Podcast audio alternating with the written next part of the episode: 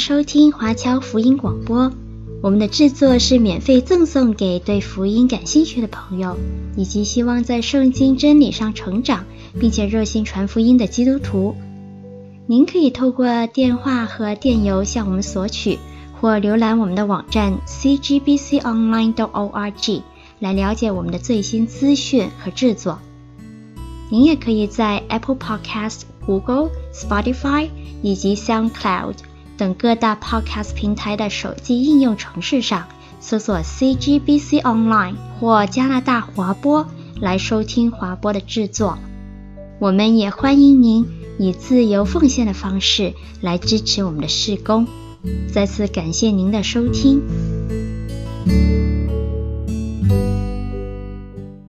好，各位弟兄姐妹们平安，很高兴各位再回到我们这一个新约纵览的主日学课程。今天是我们的最后一课，那今天的课题就是天启未来。那各位看到这一个课题，也知道我们已经走过了所有的这一些新约的书卷之后，今天当然就是要来讲末世，也就是讲到启示录的部分。那当我们来看启示录的时候，或者讲我们在讲到这一个天启未来，去处理这个末世或者讲末日的概念的时候。当然也不一定是完全只是依赖在启示录里面，我们有时候可能还是会谈到一些旧约圣经里面所讲到的内容。那当我们在看启示录的时候，特别是对基督徒来讲，我们都会有一个先入为主的概念，就会觉得说启示录是独一无二的，它是唯一一个把末日讲得那么清楚的。当然。启示录是有它非常特殊的独一性，就是它在讲述未来的事情，讲述上帝对末日的启示，或者是讲上帝对必然会发生的那一些事情的讲论，是讲得最清楚的一卷圣经，这一点没有错。那呃，不管是在基督教其他的经典里面，就是整本圣经里面也好，或者是说。我们拿它来跟一些教外的文学，跟其他宗教里面讲到末日或者讲讲到未来的那一些作品来去做对比的时候，我们都会觉得，其实启示录确实是有相当的独特性。可是，如果我们从它的文体，就是所谓的天启文学这一种文学题材来看的话，其实它没有那么的罕见哈。就是在那个时代来讲，在第一世纪前后。不只是犹太人，也不只是基督徒。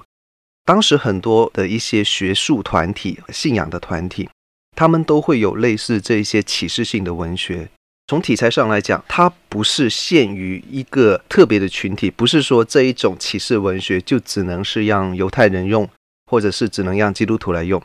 而是当时在很多的其他的群体里面，都会有用这种天启式的见证。那这一些包括在旧约里面，我们也看到不少。在圣经里面，除了启示录以外，其实像是旧约的撒迦利亚书、一部分的以赛亚书，还有以西结书、但以理书，都会有提到类似的内容。那马太福音里面也有提到有一点点像耶稣的预言，还有帖撒罗尼迦前书里面，那保罗也若有若无的提到一点点跟这一些天启式见证相关的一些事情。如果我们单从文学题材来讲，确实它并不是那么的罕见，甚至可以说还蛮常见的。那当然，它在神学意义上，或者讲它在传达末世信息的这个角度，它对基督徒来讲是有特别的意义所在。所以我们在看的时候，也需要有一点特别的留心。那呃，之前各位在听我讲第一、第二课的时候，在介绍耶稣同时代的那一些犹太人群体的时候。也听过，我有提过一个叫做犹太天启运动的群体，其实包括耶稣，还有耶稣的一些门徒，当时或多或少都有散发出类似这一种跟天启运动相关的一种意识形态。那基本上它就是一个宣扬天启奥秘还有神秘主义的一个组织，可是它并不是一个单一的群体，并不是说啊支持这个运动的所有的人。我们都可以用一个专有的名词来去指代这一些所有的人，而是他们是有很多不同的群体啊，包括 PowerPoint 最下面那一块，各位可以看到有艾瑟尼派啊，就是写死海古卷的那一群人，还有法利赛人也会用。那施洗约翰在传天国福音的时候，他也有提到。那当然保罗他也有，这一个呃犹太天启运动里面的很多思想，在耶稣的讲论里面也可以找得到。基本的观念就是说，现在的世间很邪恶，所以必须要有一个神圣的力量来去惩罚这些魔鬼跟神的敌人，然后最终的结果就是建立神的国度。那在描写当中有非常多的神秘主义相关的符号跟标志，也就是所谓的意象。在他的写作里面，常常都会有非常极端的善恶二元论，就是说一定有一个正义的一方，也有一个邪恶的一方。那正义的一方一定会胜过邪恶的一方。虽然有的时候正义的一方可能会显示出一个弱势，好像会被邪恶的一方压过，但是最后正义的那一方还是会胜利。啊，有点像我们在看那种给小朋友看的卡通片那样子，就是。正义的勇者最后一定会胜过大魔王之类的，那他们会有一个特别的认知，上帝会普世性的去启示他的信息给世上所有的人，有一些事情必定会发生，神所应许的一定会发生。那他通常也会对历史存在一种所谓的悲观主义，就是会认为说历史发展会越变越坏，人心会越来越坏，人的道德也会越来越坏。反正是跟人相关的这个历史进程，它会坏到一个境界。那到了坏到没有办法再坏的时候，上帝就会把这个给翻过来。那同时，他也会提倡一种，就是末世会很快来。你不要以为它离你很远，就是你永远都达不到那一个末世的状况，不会，末世很快就会来。那这个也是一种他们在传达的时候会呈现的一种感觉。那我们现在就来看《启示录》它的一些背景的资料来介绍。首先是作者的部分，《启示录》的作者说自己叫做约翰。那呃，一般教会里面的认知是认为说他就是使徒约翰。那如果真的是使徒约翰写的《启示录》的话，那大概写成的时间是公元九十五年到九十六年之间，就是大概是在约翰从拔摩岛回来，回到以弗所之后。然后在以弗所里面写完了约翰福音，或者再写完了约翰一二三书哈，在之后再写启示录。当然也可能是先写完启示录，然后再写约翰一二三书，或者写完一二三书再写约翰福音加启示录哈。因为这三套作品其实具体的那个年份，对于现在很多的基督徒学术界来讲都不是那么的确定。那呃，他会不会真的是使徒约翰？那这一件事情其实也很难讲，只不过我们可以从一些的细枝末节当中可以去了解得到，因为当时还活着的使徒只有约翰而已，所以如果在当时来讲，有一个人说我是约翰，然后他不做任何其他的介绍，不说我是西比泰的儿子等等等等等这些，或者讲呃我是耶稣的门徒之类的，如果是大家都知道那是谁的话，大概就只有他而已。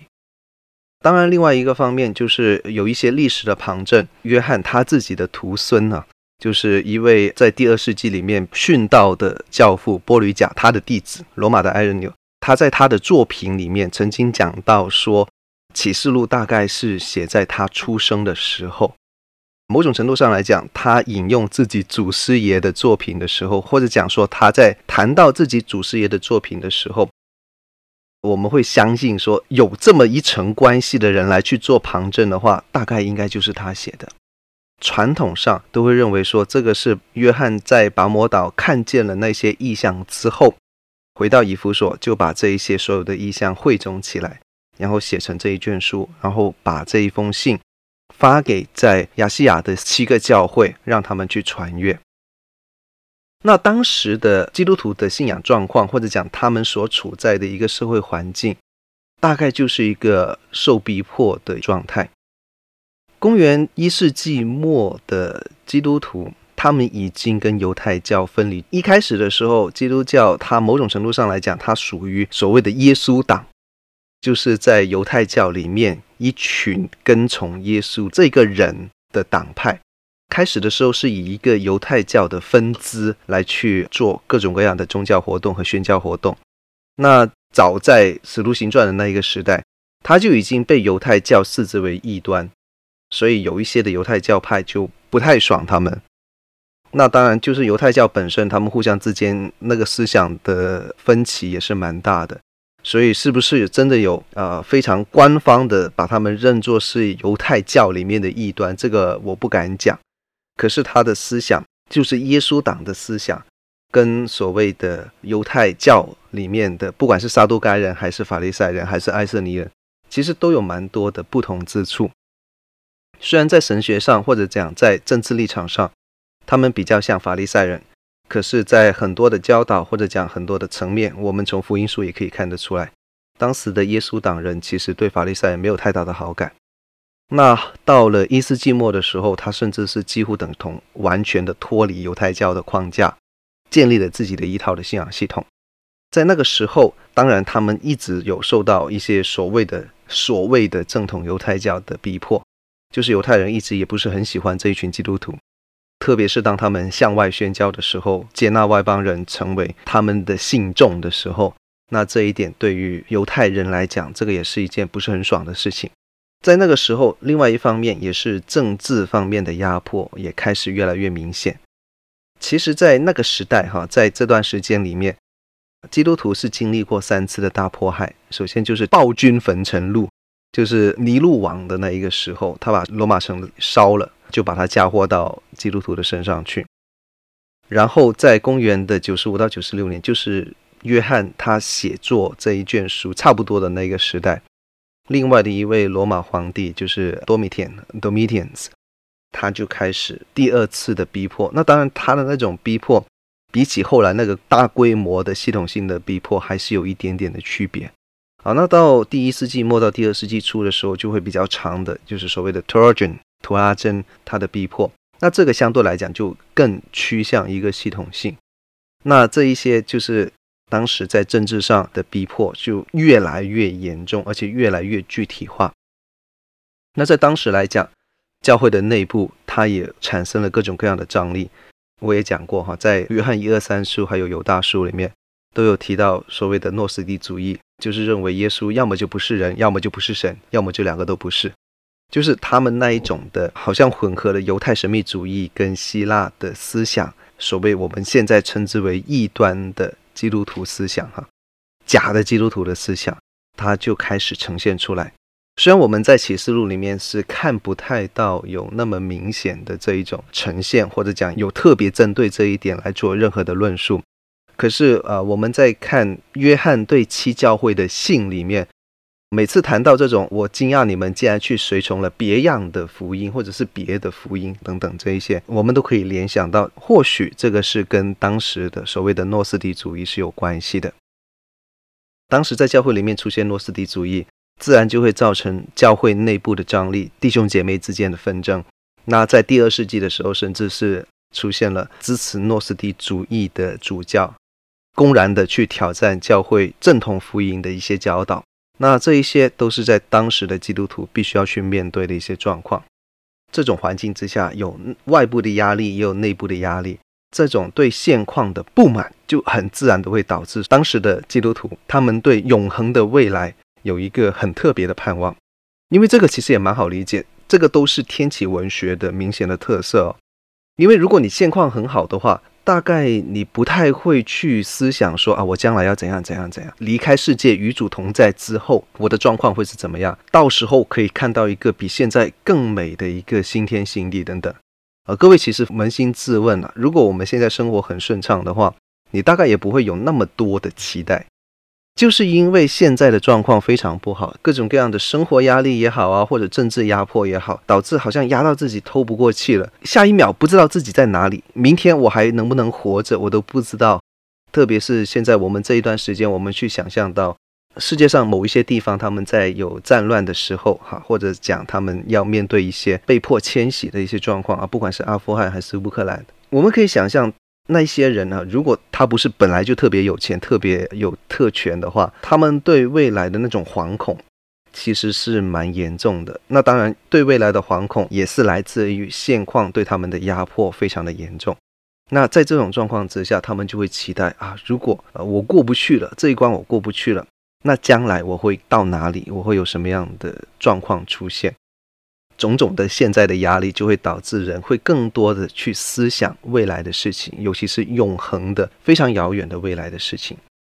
启示录里面，我们看到它是非常清楚的，从过去、现在、未来的三个方面来去讲述他们必须要去如何的面对他们现在所要面对的种种的挑战。那当然，最大的部分、最大的篇幅都是在讲将来的事情，因为现在的事基本上在第二、第三章已经讲完了，过去的事可能第一章一小部分就已经讲过了。那更多的是讲到说将来必要成就的事。就是约翰在他的书中所提到的这一些一大堆的意象，还有各种各样的征战，还有各种各样的角色，还有形体，在未来的日子他们是怎么样来出现，又对地上的人民和地上的圣民造成什么样的影响？那这个是启示录最主要的构成部分。好，那我们再来看启示录的信息，基本上启示录的信息分好几个部分。第一个部分就是给七个教会的信，那在这给七个教会的信里面，有很多的是批评，有一些是赞赏，那很多的是批评加上赞赏。那这个是当时约翰就着当代的教会，当时第一世纪这些亚细亚地区的教会，他们所要面对的问题，他们在内部产生的各种各样的事情。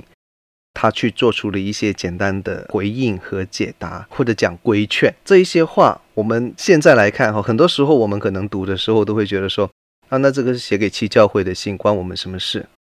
可是他在每一个教会结束的地方，他有特别写哈，圣灵对众教会所说的话，凡有耳的都应当听。那某种程度上来讲，就是说这些问题，你不要以为只是限于所谓的士美拿教会、沙迪教会、老底加教会、以弗所教会，不止。还有你们现代的教会，古往今来所有的教会，如果你们有同样的问题的时候，你们都应当听，你们应该要好好听。那当然，我们也看到很多的牧者、传道人，或者讲古往今来很多的学者和牧者啊，他们都会就着这七教会的信来去讲述很多的道理。他们也会把它分成不同类型的教会啊，或者是不同的时代，然后去把它来去做一些的诠释。讲说哦，这个撒迪教会是代表什么？斯美拿教会是代表什么？那个菲拉铁非教会是代表什么？等等等等等等。那这一些就不在我们的这一个主日学的范畴之内。各位有兴趣的话，可以自己去搜索看看。整个启示录来讲，它有四大构成的部分哈。除了第一章的问候以外，首先给七个教会的的信，然后中间的那一段第四到第五章是天上的启示。就是这个眼睛看起来羔羊啊，可是那个长老跟我说，哎，那是狮子，犹大支派的狮子，他已得胜。那接下来就是所谓的末日的景象，这个大概是最主要的，很多弟兄姐妹都会特别重视的部分，就是从第六章一直到第十六章，那里面就讲到七印、七号、七碗，还有中间插入那一大堆的意象。最后就是讲到从第十七章来讲，先是千年帝国，千年的国度。然后到了白色大宝座的审判，然后最后到永恒的新天新地、新耶路撒冷。最后的两章里面讲到未来在天国，或者讲那个新耶路撒冷、新天新地里面的景象是怎么样。那总体来讲，整个启示录它所提供给所有的读者或者讲信徒来看的，就是一个终极的盼望。你现在在面对这么糟糕的状况，将来有一些状况会变得更加的糟糕。你看，在末世景象当中，七印、七号、七晚会带来什么样的影响？世上的人如果不信的，他会遭遇到什么样的一些事情？他们在这些事情当中，他们能不能够存活？都在七印、七号、七晚这一个异象启示当中陈述出来。最后会有一个新天新地降临，至死忠心的信徒。就可以与神同在，在这个新耶路撒冷圣城里面。这个是一个整体上启示录所想要带出来的一个信息。恶者到时候他的遭遇是怎么样，你也不用管。到时候上帝自然会派下最公义的使者来去施行审判，也透过耶稣再来来去彰显他的公义和慈爱。就跟耶稣第一次来的时候一样，耶稣第一次来是道成肉身，他为了公义跟慈爱的缘故死在十字架上。那末世的时候也是一样，他要对这个世上邪恶的世界进行审判，这只是因为他公义。那他要拯救那些地上爱他的人，可以让他到永恒国度里面去享福，所以那个是他慈爱的彰显，也是同样的透过耶稣基督来去实现这一切。那最终的指向就是上帝在施行过绝对的公义、绝对的慈爱，全部都清理结束之后，最后就是指向这一个上帝永美的永恒国度。好，那我们接下来也就看到哈，当我们在阅读启示录的时候，其实常常我们也会对启示录里面的内容产生一些的疑问或者讲问题。这些的问题可以帮助我们去反思，透过思考这些的问题，帮助我们更加理解启示录里面所要传达出来的那个信息，它到底想要讲什么。好，那这些问题当中就包括经文里面对这七个教会的批判，到底跟我们今天的教会跟我们现在的基督徒团体、基督徒群体有没有什么直接的关系？其实这一个我刚刚已经讲过了，因为他经文里面讲到凡有耳的都应当听，所以某种程度上来讲，对我们的启示就是有则改之，无则加勉。好，那另外就是所谓的一些数字性的启示，包括我们看到很多像是七、十二、十四万四千等等，那这一些到底是寓意？还是说，我们可以从字面来去解读，不同的解经流派，他们会对这一些的解读啊有自己的一套见解。那当然，他们也有自己的理由。所以，如果我们有兴趣的话，是可以花更多的时间去研究，看看不同的神学家他们对于这些不同的概念，看他们是从什么样的角度来去发表他们的意见。还有那些标志性的角色，哈，好像。海兽啊，蝗虫啊，陆上来的兽啊，大淫妇、红龙之类的。那有一些它是有一些特别的指示哈，已经讲清楚，告诉你那是啥。那有一些呢，好像没有讲得很清楚。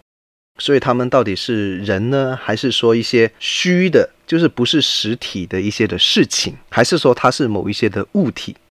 就是核子弹发明出来了，它可能是启示录里面的某一个角色。之类的，那要怎么样来解读？有各自不同的学者，有一些不同的解读的方式和导向。当我们再去读这些内容的时候，我们也可以从中对这一个经文所讲述的内容有更深一层的思考。我不敢说那一些一定是错，或者是一定是对。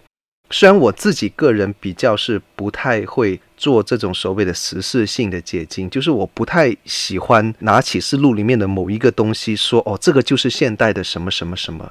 或者是说敌基督就一定是某一个政治阵营的人之类的。我我比较不会用这一种角度来去解读。有人会这样子解读，那是他的自由。那我们看到就是重点，所谓的七印、七号、七晚，他们是怎么发生的？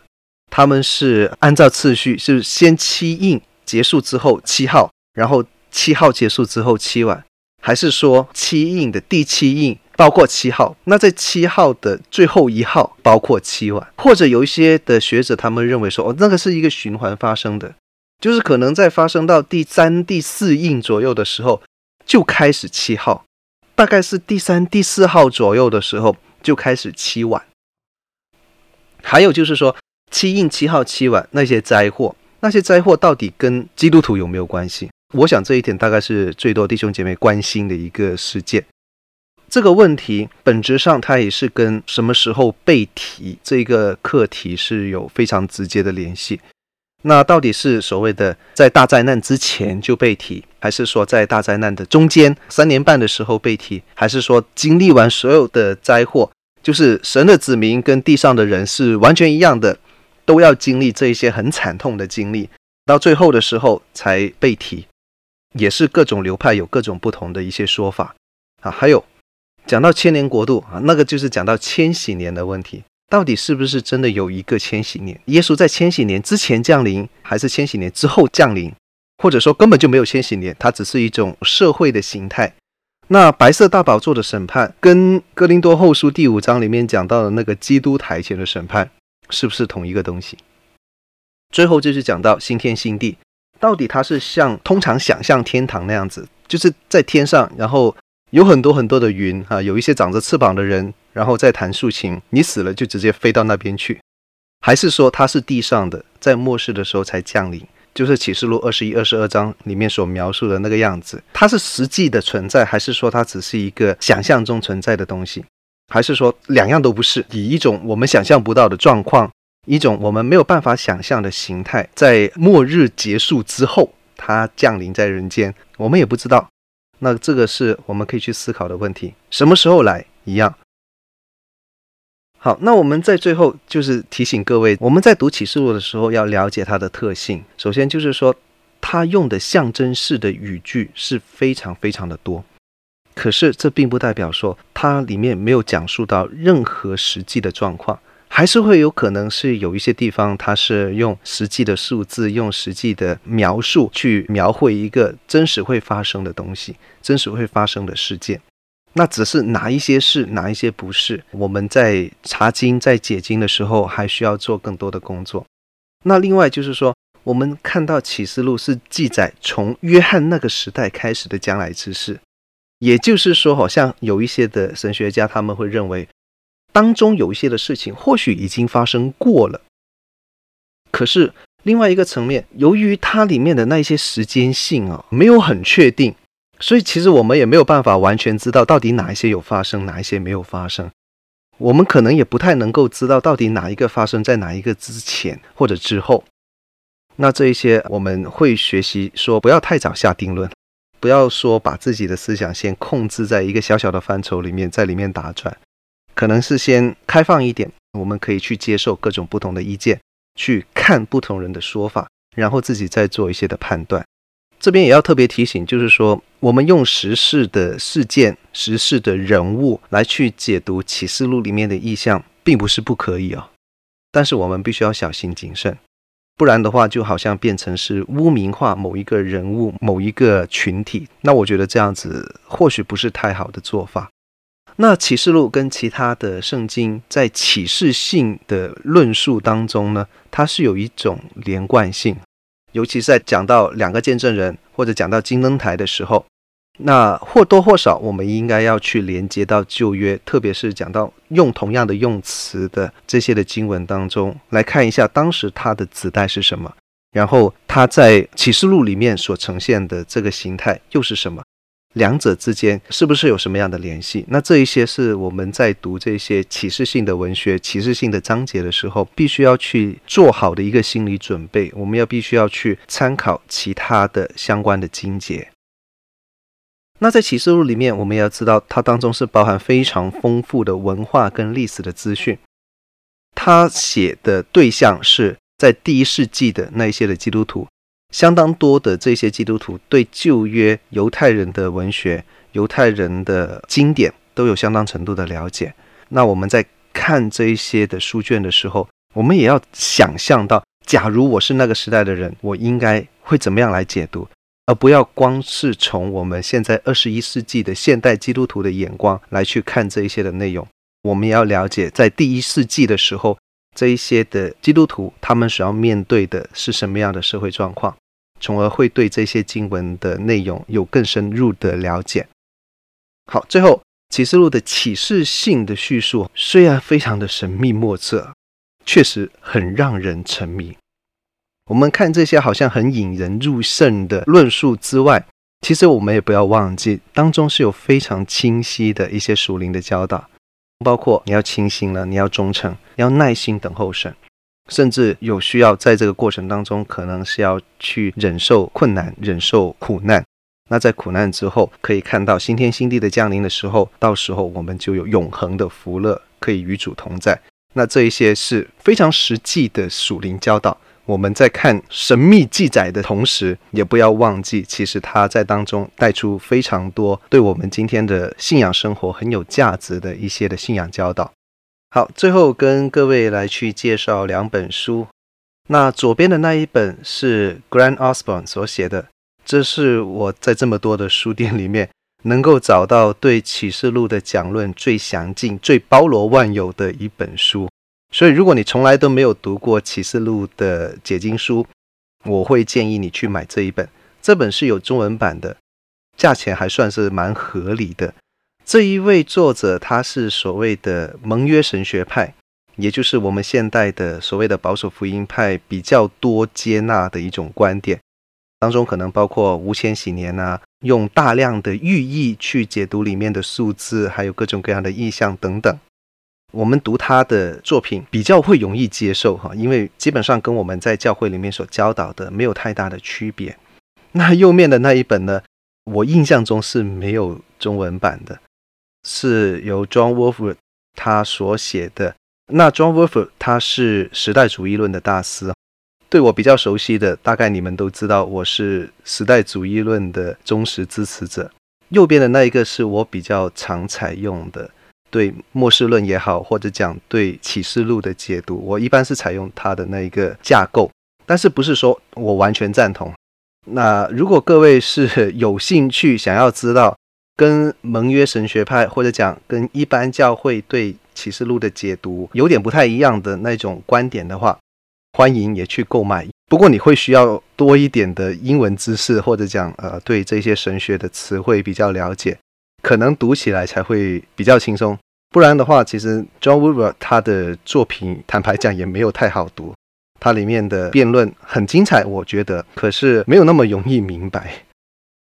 如果有机会的话，我会建议你两本都买啊，先看左边的那一个，先看 Grant Osborne，大致上了解很多的论述之后，然后再去看一个可能跟他的观点不太一致的时代主义论的说法。其实 Grant Osborne 的那本书呢，他不只讲他自己的观点，他也会讲很多其他人的观点，或者讲他所不同意的观点。再一次讲，如果你真的是从来都没有买过任何启示录的注释书的话，我会强烈建议你去购买 Grant Osborne 的这本书。那有兴趣的话，再深入研究，可以再看 John Walvoord 的作品。好，那今天就到这边，谢谢各位一直以来参加我们这一个新约纵览的主义学课程。我们下次再见，拜拜。